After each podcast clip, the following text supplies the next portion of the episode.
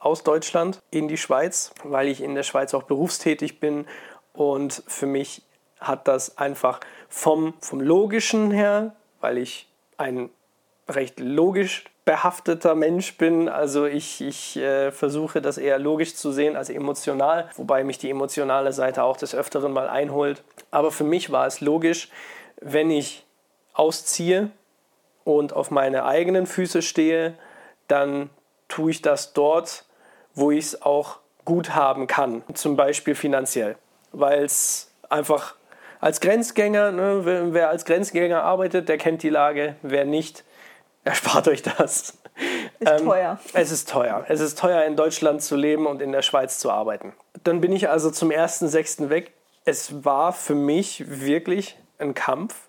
Als ich diese Kartons in den Transporter eingeladen habe, war das jedes Mal ein Stück von meinem Leben, das ich in ein Fahrzeug packe und dann irgendwo anders hinschaffe. Und das hat mir eine Wahnsinnsangst gemacht. Das hat mir eine richtige Scheißangst gemacht, weil ich nicht wusste, was mich erwartet. Ich habe, ihr kennt diese Situation sicher, ihr, ihr seid drauf und dran, etwas zu machen und, und ja, und das wird super und wir kriegen das total hin. Und kurz vorher wird euch kotzübel. Euch wird kotzübel und ihr wisst nicht mehr, ob ob ihr noch stehen bleibt oder ob euch der Kreislauf gleich komplett flöten geht, weil, weil ihr einfach voll das Flattern kriegt. Ja? Und für mich mit 34 zum ersten Mal auf, auf, auf eigenen Füßen zu stehen und dann auch noch in ein neues Land zu ziehen und so weiter und so fort, das hat mich so krass fertig gemacht. Und dann bin ich los und um auswandern zu können, muss man da ja noch diese ganzen Formalitäten äh, beim, beim Zoll äh, durchexerzieren und sowas. Und dann, dann stehe ich dort und, und die Zöllnerin, die, die stempelt meine Papiere ab ne? und ich denke mir so, boah, was machst du da eigentlich? Und, und eigentlich so die letzten Wochen bis zu diesem Tag hatte ich so oft den Impuls, mach einen Rückzieher. Mach einen Rückzieher scheiß drauf, bleib da, wo du bist. Aber gleichzeitig dachte ich mir so, nein, nein, weil wenn du jetzt einen Rückzieher machst, du wirst es bereuen, dass du nicht die Chance ergriffen hast, als du die Möglichkeit dazu hattest. Und ich habe in dieser Beziehung diese Chance, also ja, blöd gesagt, ne? ich habe sie bekommen, ich habe sie mir genommen. Aber Julia war bereit, diesen Weg mit mir zu gehen und das kann ich wirklich von niemand anderem oder das hätte ich von niemand anderem erwarten können. Ich äh, wusste, dass, dass sie das aushalten wird, beziehungsweise dass wir das aushalten, dass unsere Beziehung das aushält. Von meiner Seite. Ich habe, also ich habe von meiner Seite war ich, war ich der Überzeugung, dass, dass sich das halten wird, dass, dass, äh, dass daran sich nichts ändern wird. Ja, und dann bin ich, dann bin ich rübergefahren, bin in meine neue Wohnung in meine erste eigene, habe meine Kartons reingetragen, habe die Schlüsselübergabe, alles gemacht, dieses ganze organisatorische, was man da machen muss. Und dann fällt die Tür ins Schloss und dann stand ich da in meiner ersten eigenen Wohnung zwischen meinen Kartons und war allein. Und warum, warum wollte ich diese drei Wochen Stille? So logisch wie ich bin, so emotional bin ich auch. Das muss ich, muss ich ehrlich gestehen. Und als ich, als ich da in dieser Wohnung stand, wurde mir, wurde mir erst klar, wie wichtig diese Ruhephase für mich eigentlich sein würde, weil ich überhaupt erstmal realisieren muss, was hier eigentlich gerade abgeht. Ja, also ich weiß, viele, viele von euch werden jetzt vielleicht den Kopf schütteln und sagen, ja Mensch, ich bin ja mit 18 daheim ausgezogen und war in der eigenen Bude. Ja, ähm, aber deswegen sind wir ja alle so verschieden. Und äh, wir nehmen das alle sehr unterschiedlich wahr. Und eben, wir hatten uns eigentlich seit zehn Jahren ein gemeinsames Leben aufgebaut, mehr oder minder, kann man sagen, mit der gemeinsamen Wohnung und allem, was wir zusammen gemacht haben. Und dann kommt auf einmal das. Und äh, ich muss ehrlich sagen, ich habe so hart gestruggelt, weil ich einfach nicht wusste, wie ich mich verhalten soll, weil Julia ist täglich auf Instagram. Ich sehe sie in den Stories und gewohnheitsmäßig, ich bin schon in der Schweiz, mache ich, mach ich meine Gefällt mir Angaben bei ihr in den Stories. Also du likest alle meine also, Stories. Ja, ich, ich, ich like alle ihre Stories. prinzipiell, ob, sie jetzt, ob sie jetzt Werbung macht oder ob sie irgendwas aus ihrem Leben erzählt. Ich like einfach ihre Stories, weil Support ist kein Mord. Ne? Und in dem Moment, als ich eben in der Schweiz bin, wird mir so klar, ja, Moment mal. Aber sie sieht ja jedes Mal diese Meldung. Dann, dann hat mein Kopf angefangen rumzuspinnen, weil was ist, wenn ich jetzt die ganze Zeit ihre Stories like? Okay, sie sieht dann, dass ich ihre Stories sehe, okay, aber sie sieht dann jedes Mal meinen Namen aufpoppen. Und in, meinem, in meiner Welt war das wie eine Art so, ja, wie Folter, weil ich sage zu ihr, ich will keinen Kontakt zu ihr die nächsten drei Wochen, aber ich like alle ihre Stories, damit sie sieht, dass ich sie sehe, weißt Dann habe ich damit aufgehört, was glaube ich bei dir genau das Gegenteil ausgelöst hat. Ähm, wir haben sehr gegenteilig gearbeitet in diesen drei Wochen. Also ich springe da kurz rein. Und zwar war das so, jeder Tag, wo dieser Auszug von dir näher kam, war ich mehr im Widerstand eigentlich, im Schmerz, voller Schmerz. Warum musste es jetzt sein? Eigentlich war mein Wunsch jetzt, dass wir bald zusammen ein Haus bauen und den nächsten Schritt gehen und jetzt musst du weg von mir. Also es war für mich unheimlich schmerzhaft. Und dann war der Tag da und ich wollte aber, ich habe auch gesehen, wie schlimm das für dich war, als du die Kisten eingeräumt hast.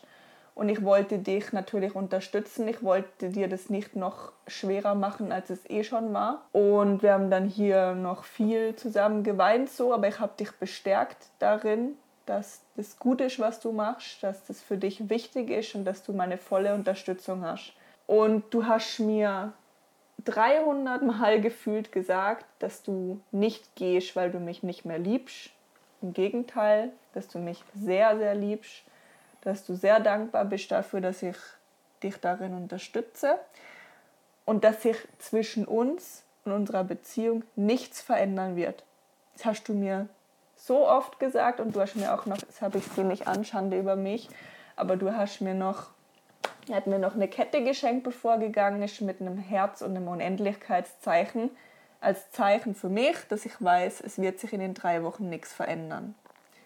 Dann ging er und die ersten zwei, drei Tage, erstaunlicherweise, ging es mir unheimlich gut. Von mir ist so viel Last abgefallen, weil die letzten Monate einfach ich wusste ja auch Wochen vorher schon, dass er zum 1.6. auszieht. Und das ist einfach ein Warten auf diesen Tag, wann du dich dem jetzt stellen musst. Es ist irgendwie also auch unangenehm, einfach so in der, zu in hängen, Schwebe. in der Schwebe zu hängen. Und dann war der Tag da und dann ist erstmal ganz viel Last von mir abgefallen. Und ich habe ganz viel tolle Sachen gemacht. Ich war irgendwie auch total beflügelt. Ich bin viel mit Kollegen raus, habe tolle Sachen unternommen und habe mich super frei gefühlt mit dem Ganzen. Bis nach, nach drei Tagen du angefangen hast, meine, oder aufgehört hast, meine Stories zu liken. Und dann war in mir so, warum hört er jetzt damit auf? Ist es, weil er erkannt hat, dass er mich doch nicht mehr liebt, dass es ihm vielleicht ohne mich besser geht? Und das ist auch das, oder warum ich das mit alles mit euch teilen will, was so kleine Furzsachen auf Social Media für eine Auswirkung haben. In mir ist, sind alle Szenarien völlig, völlig Halligalli gewesen. Und dann ging es mir schon nicht so gut. Ich habe aber dann auch natürlich probiert, mit meinem erwachsenen Hirn mir zu sagen, Vielleicht machst du das eben, weil wir gesagt haben, kein Kontakt. Ich habe dann natürlich schon auch immer mit Tabea mich ausgetauscht und äh, mir da Support geholt, sofort drüber gesprochen und auch probiert nicht komplett zu hyperventilieren und mich komplett reinzusteigern. Und dann war es ja, kam dieser Post. Oder möchtest du da dazwischen noch was sagen? Da ist ja noch einiges gelaufen. Okay, dann bist jetzt du erst. Also, ich meine, bin ja dann in meiner eigenen Wohnung gewesen. Und ihr müsst euch vorstellen, ich bin ja wirklich, also dumm gesagt, mit dem umgezogen, was ich am Leib hatte. Ich hatte vier Kartons mit Kleidern und der Rest war Klamauk. Also ich hatte keinerlei Möbel, überhaupt nichts.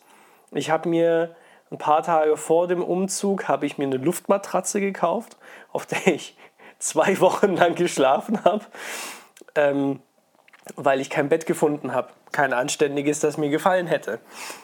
Und äh, ja, in, in dieser Zeit, in dieser Zeit bin ich so ein bisschen aufgegangen.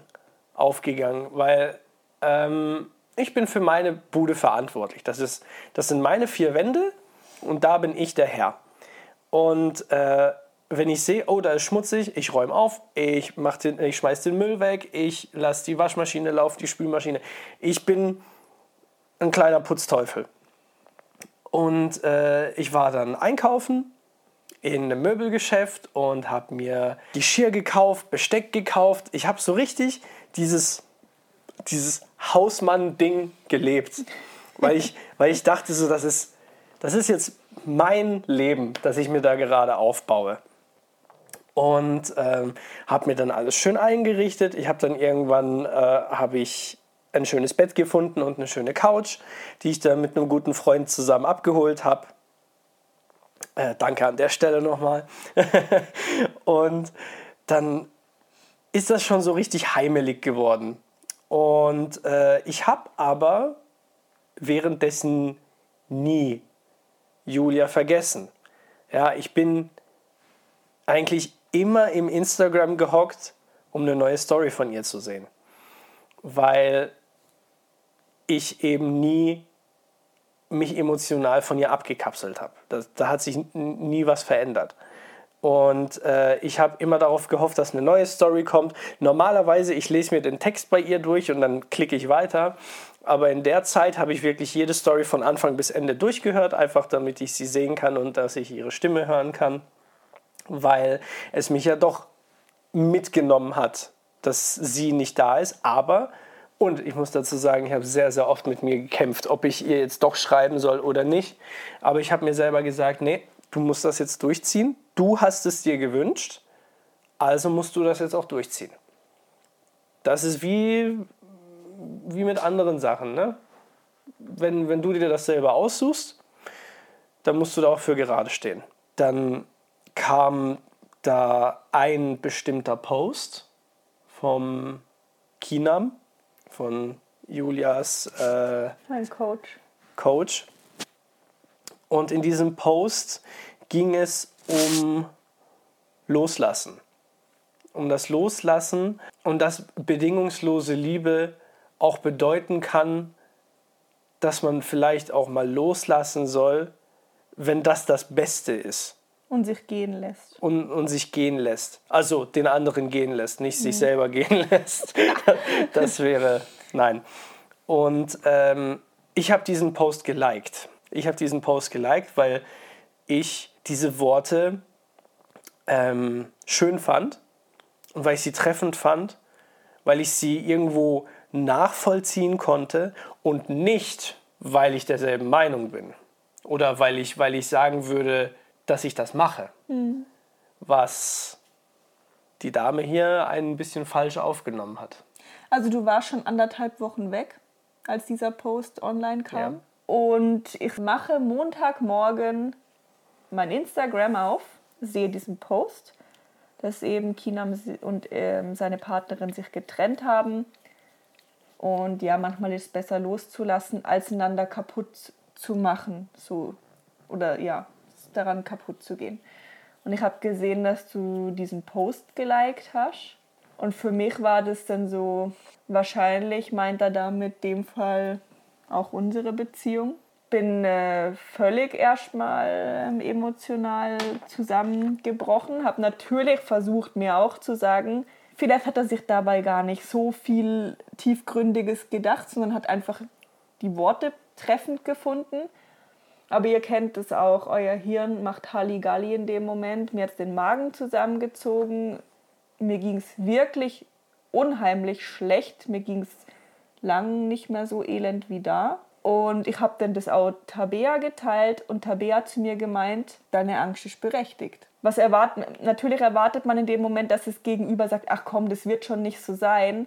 Aber sie ist mein Coach und sie ist meine Freundin und ich erwarte Ehrlichkeit und die Ehrlichkeit war in dem Moment, deine Ängste darfst du wahrnehmen und ernst nehmen, weil sie sind nicht ohne Grund. Es ist möglich, dass in ihm das gerade vorgeht. Ja, und Tabea hat mir gesagt, das ist eine reale Angst, die du da hast.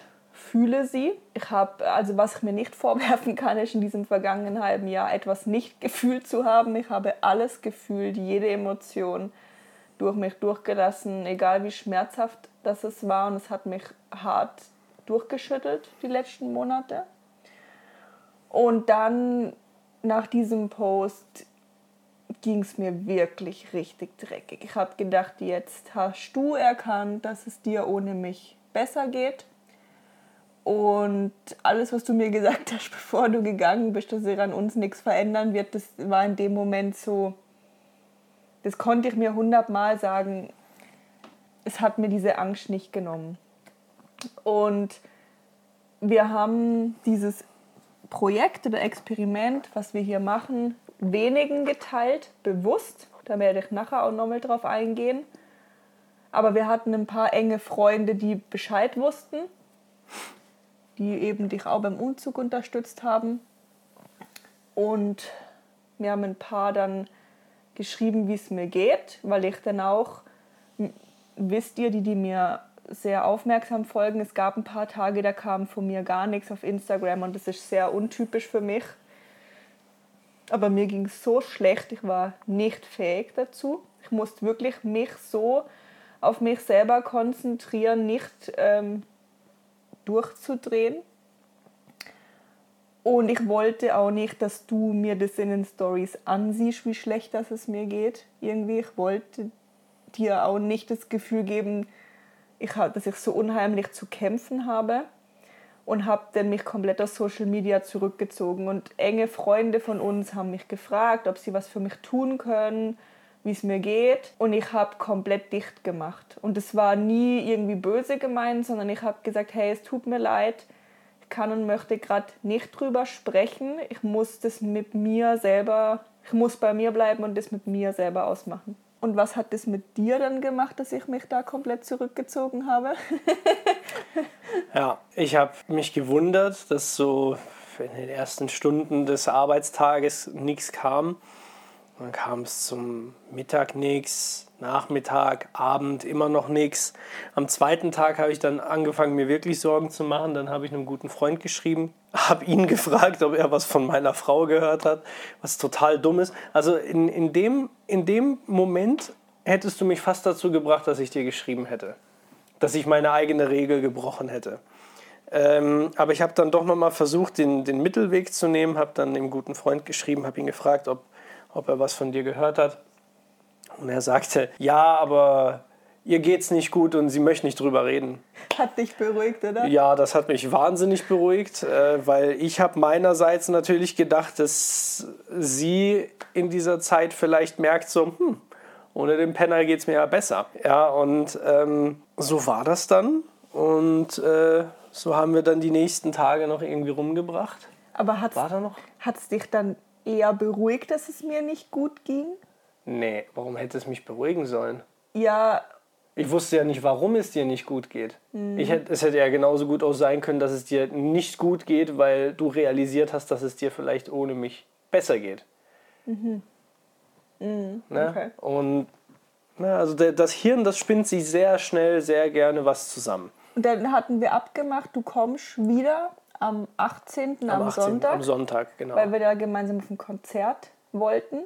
Genau schon lange geplant gewesen.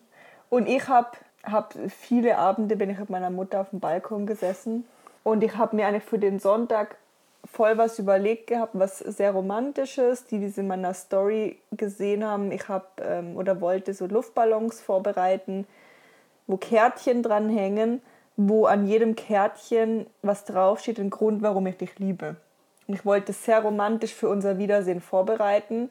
Aber durch diesen Post dann war ich so verunsichert und hatte so Schiss, dass wenn ich das alles vorbereite, du hier vielleicht reinkommst und sagst, hey ja, sorry, es tut mir voll leid, aber für mich passt das gar nicht mehr. Und ich stehe so da wie der begossene Trott, wie der Esel, wie ein Trottel so, oder? Und habe das mit meiner Mutter vor und zurück diskutiert, soll ich das jetzt machen oder nicht. Und meine Mutter hat immer gesagt, hör jetzt mal auf, dich so reinzusteigern. Ich würd, sie würde sich darüber gar keine Gedanken machen. Für sie ist es total klar, dass wir zusammen sind und so. Sie hat wirklich probiert, mir die Angst zu nehmen. Und ich habe in dem Moment gedacht, ich werde machen, was ich fühle. Und wenn es in dem Moment dann so ist, dass ich mein, meine emotionale Welt offenlege und mein Herz öffne und du findest, es passt für dich nicht mehr, dann ist es auch so. Man muss sich für Gefühle nicht schämen. Bedeutet, ich bin dann am Samstagmorgen los, habe da so Heliumluftballons gekauft, so Herzchenluftballons und Karten dazu, um das zu montieren und so. Und habe mir das alles in der Küche parat gemacht für den nächsten Tag. Habe Blumen gekauft und Deko und, und ja, war dann parat soweit.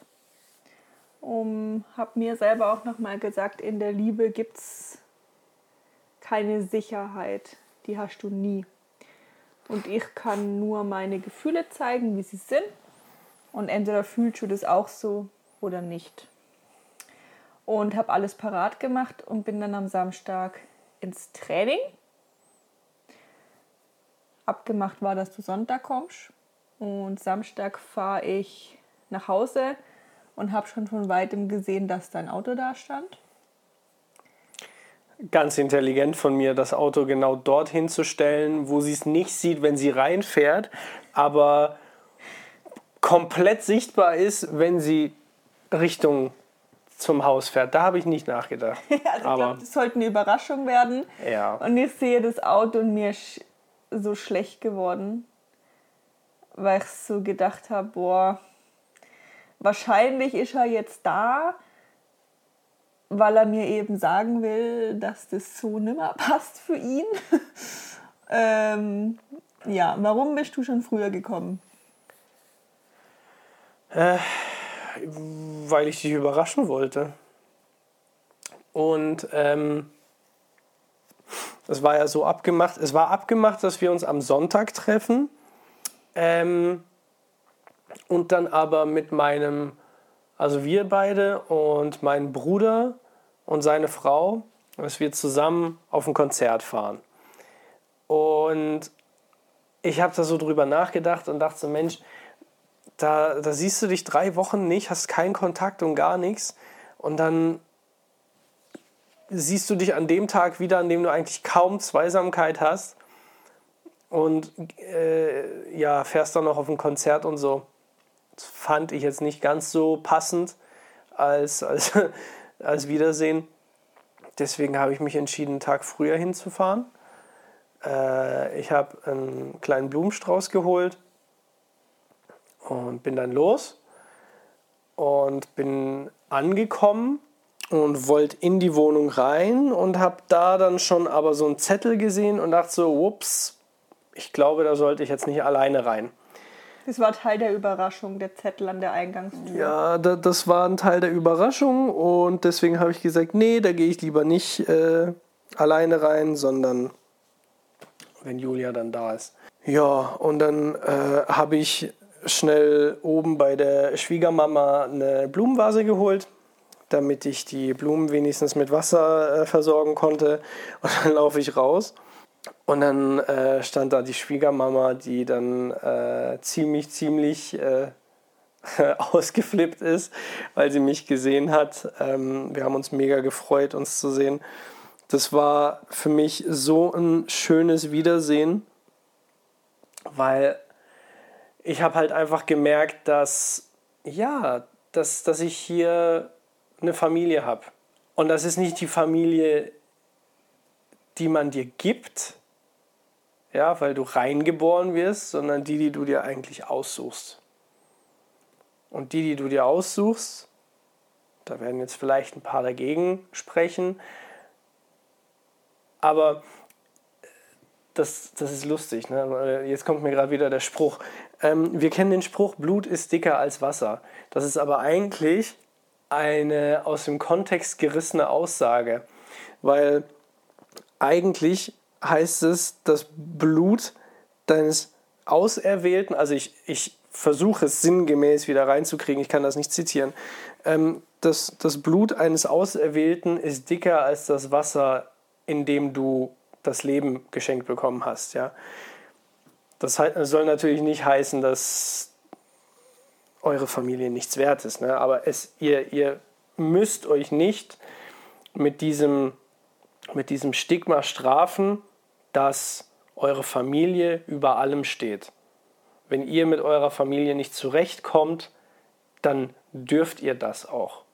Ihr dürft mit eurer, also ihr, ihr dürft das so empfinden, dass ihr nicht mit eurer Familie zurechtkommt, weil niemand perfekt ist und nur weil ihr nur weil ihr verwandt seid, bedeutet das noch lange nicht, dass ihr es immer total super miteinander haben müsst. Das ist natürlich das Perfekte oder das Beste, was euch passieren kann.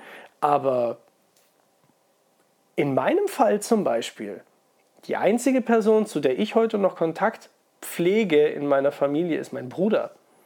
Deine Mama ist tot, das muss man noch mal sagen. Ne? Deine Mama lebt nicht mehr. Das wollte ich gerade sagen. Entschuldigung. meine, meine Mama ist gestorben und zum Rest, also zu meinem Vater und zu meiner Schwester, habe ich keinen Kontakt mehr. Und häufig, wenn ich das erzählt habe, dann hieß es, oh, das ist aber, was ist es denn? Was ist es denn? Ich meine, seien wir mal ganz ehrlich, jeder von uns, der hier zuhört, hat wahrscheinlich schon mal Geschlechtsverkehr gehabt. Ne?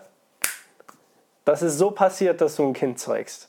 Aber dieses Kind aufzuziehen, für das Kind da zu sein, das ist eine andere Geschichte. Und wenn jemand das nicht tut, weiß nicht, was ich so einem Menschen schulden sollte. Aber das ist nur so ein Seitending. Auf ja? jeden Fall geht es dir persönlich besser, seit du keinen Kontakt mehr. Es geht mir persönlich sehr viel besser, seit ich keinen Kontakt mehr zu meiner äh, mir aufs Auge gedrückten Familie habe. Außer zu meinem Bruder. Wie gesagt, zu dem habe ich immer noch Kontakt. Ähm, ja, back to topic. Ich habe mich wahnsinnig gefreut, als ich äh, Schwiegermama gesehen habe und alle. Ähm, und dann habe ich gefragt, wo Julia ist. Du warst natürlich im Sport. Zehn Minuten bevor ich angekommen bin, ist sie losgefahren. Und dann habe ich gesagt, ja du, äh, wenn ich schon mal hier bin, dann warte ich halt, oder? Dann haben wir uns draußen hingesetzt, haben ein bisschen gequatscht. Ich habe so erzählt, was die letzten Wochen gelaufen ist. Ähm, es war schön. Es war schön, äh, so warm wieder aufgenommen worden zu sein. Ja, und äh, in einem bestimmten Moment habe ich dann auf der Straße gesehen, wie äh, Julia ankam. Ich bin ein bisschen nervös geworden, muss ich ganz ehrlich sagen, weil ich ja auch nicht wusste, was mich erwartet. Ne?